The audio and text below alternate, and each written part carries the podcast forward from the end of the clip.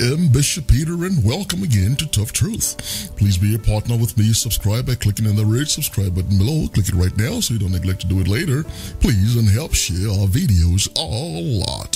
And that's all that's required of you as a partner, and absolutely nothing more. And the Lord will reward you for it because you're doing His work, spreading the gospel of Yeshua. Well, today it's honor thy father and mother, part number 59, Exodus 20 and 12 says, Honor thy father and thy mother.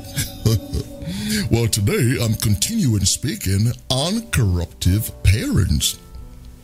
Well, the majoritarian view that parents are always right is not reflective of reality, but rather is a dark mythology that could injure us all.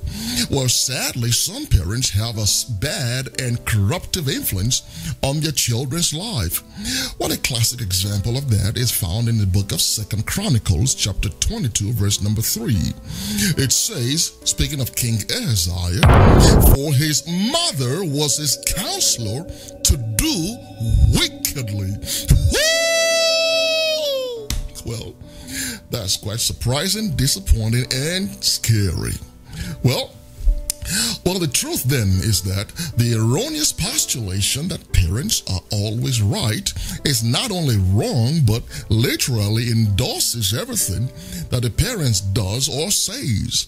And secondly, it treats everything that the parents does or says as morally good, justifiable, righteous, acceptable, and therefore commendable, which of course is impossible.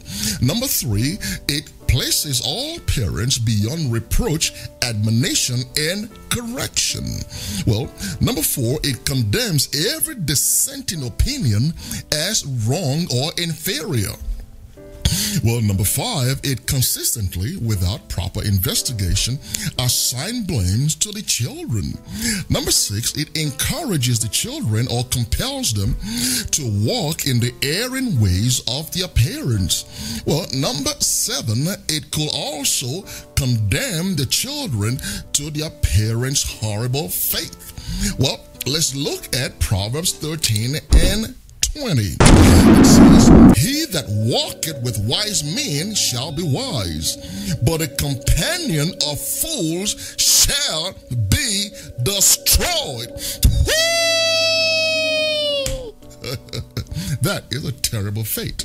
Well, Therefore, children that are burdened with such benighted parents sadly have to find their own way through life by adhering strictly to God's laws. Psalms 119, verse number 9 says, Wherewithal shall a young man cleanse his ways? It says, By taking heed thereunto according to thy word.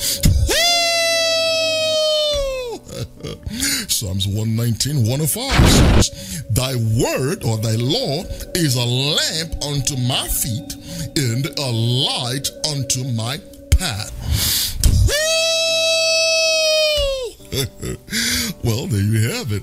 In conclusion, parents, please allow me to impress upon you to please stop, stop, stop filling your children's heads with nonsense and absurdities and bring them up and teach them the good and the right ways of God. You owe them that much. Amen. Well, until next time, here's your friend and partner, Bishop Peter saying, Let us hear the conclusion of the entire matter.